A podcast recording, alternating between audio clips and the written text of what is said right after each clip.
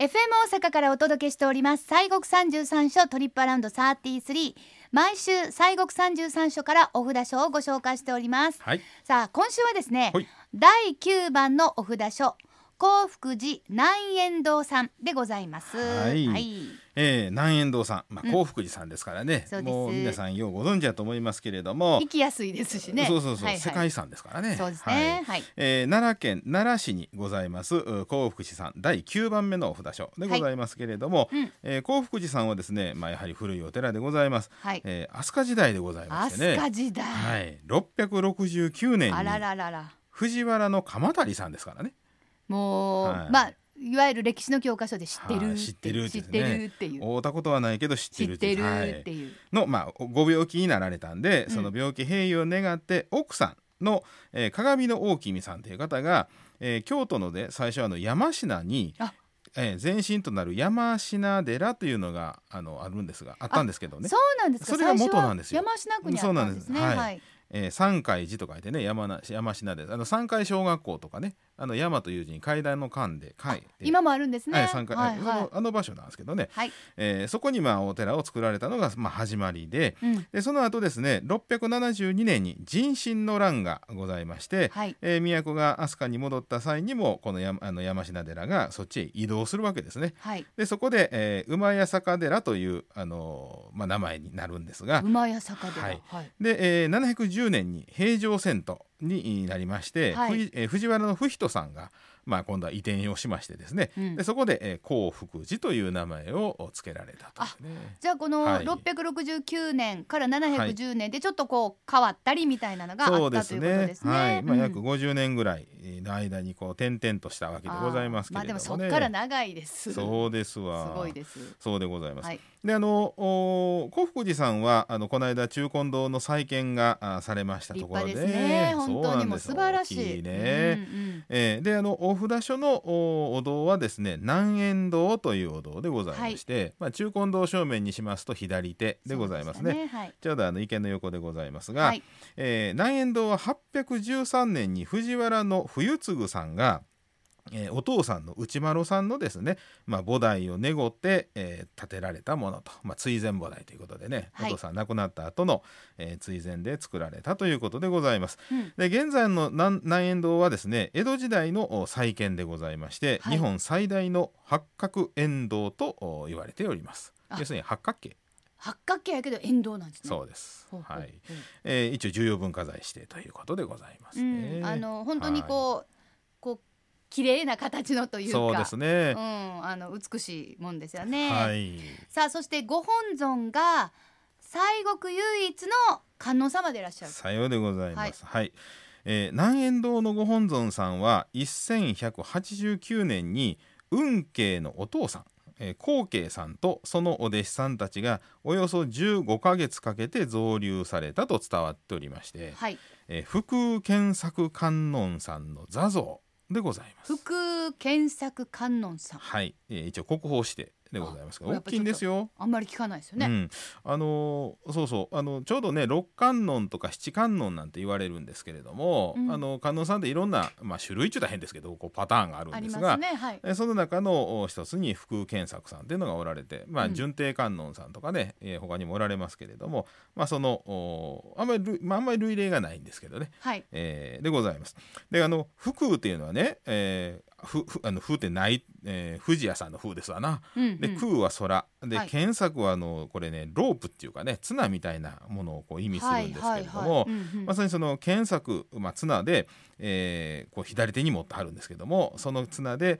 えーまあ、慈悲の綱でその人々の苦しみをくるっとこうひとまとめにねうん捕まえて。えーそしてあの福というのはあの虚しからずということで人々の願いが、あの叶わないことはないという、まあ、二重否定ですわな、うんは それで、えー、全てその願い願いがですね虚しくもな虚しいことにならずに皆叶えてくれるというそんなうんうんうんまあね、あの仏さんということで、はいまあ造高がね3.4メートルなんですよ。大きいですね。はでい。金色のお像でございまして、はい。はい、それがねなんと毎年10月17日の1日だけご開帳される。あら、うちのお父ちゃんの誕生日あや。らま10月17日。そうですかそうでございますもう。来週ですよ。そう、郷ひろみの誕生日の前の日ですね。あそうなんや10月18日が「ゴーひらみです」の誕生日やからめっちそうなゃんそれで覚えてるんですあらよまなぜか父の誕生日とゴーひらみへえセットでセット でへえあそうですのはいはいまあうちの父はゴーひらみではございませんあそうけど当たり前ですけど当たありら 前なるほど、はいはいえーそんな10月11日そうなんです毎年1日限りはあそうなんですうんうんで、えーまたその同じく内陣に安置されております四天王龍像とか発想六祖座像も、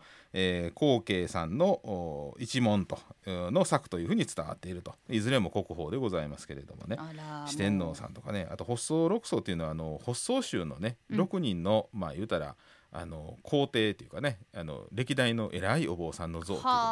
はあもうはい国宝だらけですねいやもうそれはもう幸福寺さんすごいですよ。すごいですねうん本当にさあそのねはい。 10月17日1日限りご会長ということではい迫ってきてます来週でございまさようですよさすようでございます。はいはいえーな毎年その10月17日、えーはですね1時午後1時から大般若経天読へという法要がございます。これね大般若経というあのお経を、うんこのみんな一回見たあのなんかテレビで見られたことありますかねあのお経の本をバラバラバラーとこうあの蛇腹み蛇たい腹にうんはいバーっはいてはやるいでしょはいはいあれ大般若経の天読っていうんですけどあね。ちょっとあのーはい和風アコーディオンみたいなあやつそうそうそうですよねパラパラパラパラパラパラパラそう別あにのそっから音は出えへんけどいやそのサラサラってねそうそうそうあれ要はあのお経の本落としかけてあーっていうふうになる 時おにいおねいおいおいみたいなそ感うじそうそう、はいはいあの落とす時は我々「ああしまった大犯人やや」言うてねこれはまあ業界あるあるネタなんで すがまあそんなまあ置いといてあるある知ってし そまうっでたすね、うんこれでね、まあ、大般若経というあれで一回その大般若経で600巻あるんで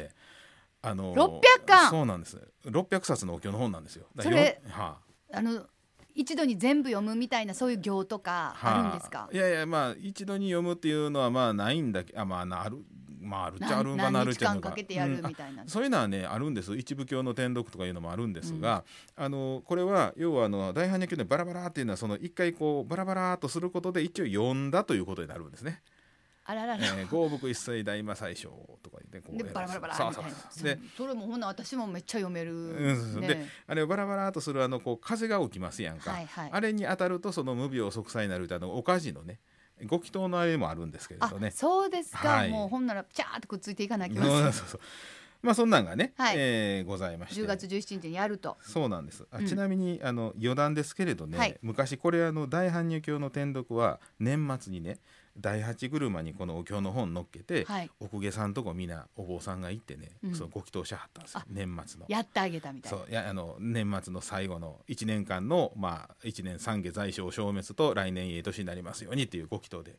であの師走っていうのはそれで街中に坊さんがそんなしてうろうろしだしたんで死が走るになって師走になああるっていようねくねその C はお坊さんやでって聞いたけど、はいなんでそうそうそう走るかっていうのは知りませんでしそうたなんですよこの大般若経の天読で街中ずっとご祈祷しに歩いたんで、あほんまですか、うんほんなもそううなんですよ大変なことですね、本当に、はい、っていう、まあ、あの余談ではございましたが、まおあ、その今年今はい年あるんですか、そのん大般若経天読会えっ、とねこれね昨年同様に法要はね拝観できないんですわあそうそやうらなはんんねでんすけどちょっと集そうなんですまって拝観っていうのができないそと、うなんですああそうですでか南円堂の内陣の拝観はあの午前9時えーからあ12時までの午前の部と、はい午後2時から午後5時までの2部制でございます、えあーー最終受付それぞれ15分前までで、うんえー配管料は大人大学生300円高校生中学生200円小学生100円が必要と。でまあ、こんな状況ですから、まあ、あの人数によってちょっと入道の規制とか変更とかがあるということもおございますとだ。からもう今ちょっと思い立っていい子かっていうのがちょっとできひんかったりとかね予約しなあかんかったりっていうのがあるんですけれども、そうですねまあこちらの方もちょっと入道規制やはい変更がちょっとあるかもなということなので、はいあそのうで事ご前のざいますご確認をお願いします。はい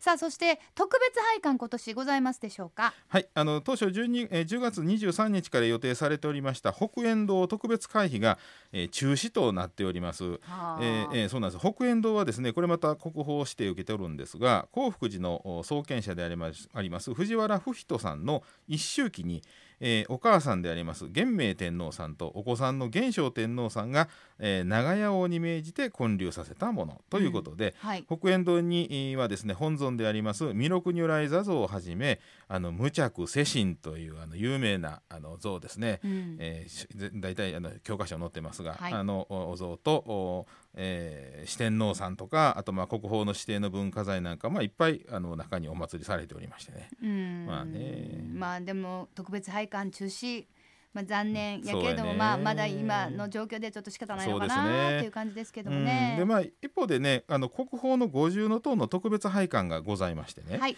えー前期は11月23日火曜日の、まあ、祝日でございますな、うんえーまで、えーされております、はいで後期は来年のおう2022年3月1日火曜日から31日木曜日まで、えー行われておりますえー五重塔は730年にえー藤原不比のお娘さんであります光明皇后さんのお発願で、まあ、建てられたあ門でございました、はい、えー聖武天皇の奥さんですな、うん、えーで、えー長い歴史の中で5回もまあ消失をしておりまして現在の塔は室町時代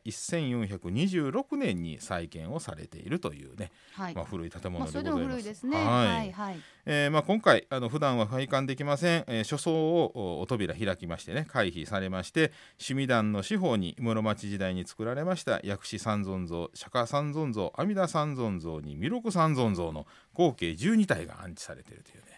まねあ盛りだくさんでごえ。ざいますな盛りだくさんでございます。さああ、ーはい、漢時間など教えてください。えー、拝観時間はあー9時から夕方の5時まででございまして最終受付は15時、えー、15分前まででございますね、はいえー拝観料はあ5付付きで大人大学生1000円、えー中高生600円小学生400円でございます、えー、五重塔は来年1900年以来、えーおよそ120年ぶりに大修理が行われる予定でございまして、ねほうほうほうえーそうなんですよ、えー今回の特別公開が修理前の姿を拝観できる最後のチャンスというふうになりますうんうん今のお姿ですね。そうなんですね、はい特別公開の期間中はあ国宝館にて、えー興福寺瑠璃などお資料の一部が展示されるほか、えー五重の塔の特別御朱印も授与されるということでございますのでね、はい。で、しかも、はい夜間配管があるというふうにそうね、なんですよ伺ったんですけれども。は五重の塔特別公開期間中う10月の29日金曜日30日土曜日11月5日金曜日 6, えー6日土曜日19日金曜日えー20日土曜日にはえー五重の塔の夜間特別会費を予定されております、えー夜間拝観は夕方の5時半から8時まで、えー最終受付は15分前までということで、えー夜間の拝観料は1000円で、えー、5付付きということでございます、うんはいまあこれ夜の五重の塔も素敵そうですけれども、今までもできたんですかね拝観なんかね五重の塔夜の拝観って初めてなんですってうわあそうかじゃあええ記念すべきということですからそうでね、すそうぜですひぜひご覧くださいさあ奈良県奈良市にあります興福寺南円堂は拝観時間が朝9時から夕方5時まで通常は南円堂の南円堂の拝観料は無料ですが10月17日日曜日の特別会費は大人大学生300円高校生中学生200円小学生100円が必要ですまあ普段中に入れませんのでそうねですねで、はいアクセスは最寄り駅の近鉄奈良駅から歩いて5分です JR の場合は JR 奈良駅から奈良交通バスでおよそ7分歩いてまあ15分ぐらいかなとまあねそうですね面白いですから周辺ねそうです歩ねいて行かれてもと思いますひょっこり鹿もおったりしますしね、お車の場合は大阪方面からが第二阪奈道路蓬莱ランプ京都方面からは京奈和自動車道木津インターチェンジからいずれもおよそ15分ほどですそうですねはいまああの特別公開とか通常の拝観につきましては、えー状況によりあもう常に変更される場合もはいございますんで、お出かけの際は必ずあのウェブなどで、えーご確認いただいてねあの中古堂などあの拝観できないお堂もありますんでちょっとその辺も要チェックでお願いをいたしますそうでございます、はまあ遠くから眺めるのはできますそのうでですね眺めることはできます、そうですねさあそれででは森さん、はい今週のご本尊のご神言がちょっとはい珍しいタイプとそう聞なきんまでしすた、よ副検索観音さんでしょ、はいですからね本当にあのあんまりない仏さんで、はいあのどういうご神言かと言いますとね、こはいれ多分一回聞いたらすぐ分からへんですわ。オンハンドマダラアボギアジャヤデーソロソロソアカでございます。あーオンとソワカだけわかりますけれど そうもでねすね。 中がねまあまあね、三回ちょっとお唱えさせていたはだいきよまろすし。くお願いします、オンハンドマダラアボギアジャヤデソロソロソアカオンハンドマダラアボギアジャヤデソロソロソアカオンハンドマダラアボギアジャヤデソロソロソアカはいさあ今週は西国三十三所第九番のお札所奈良県奈良市にあります幸福寺南円堂をご紹介しました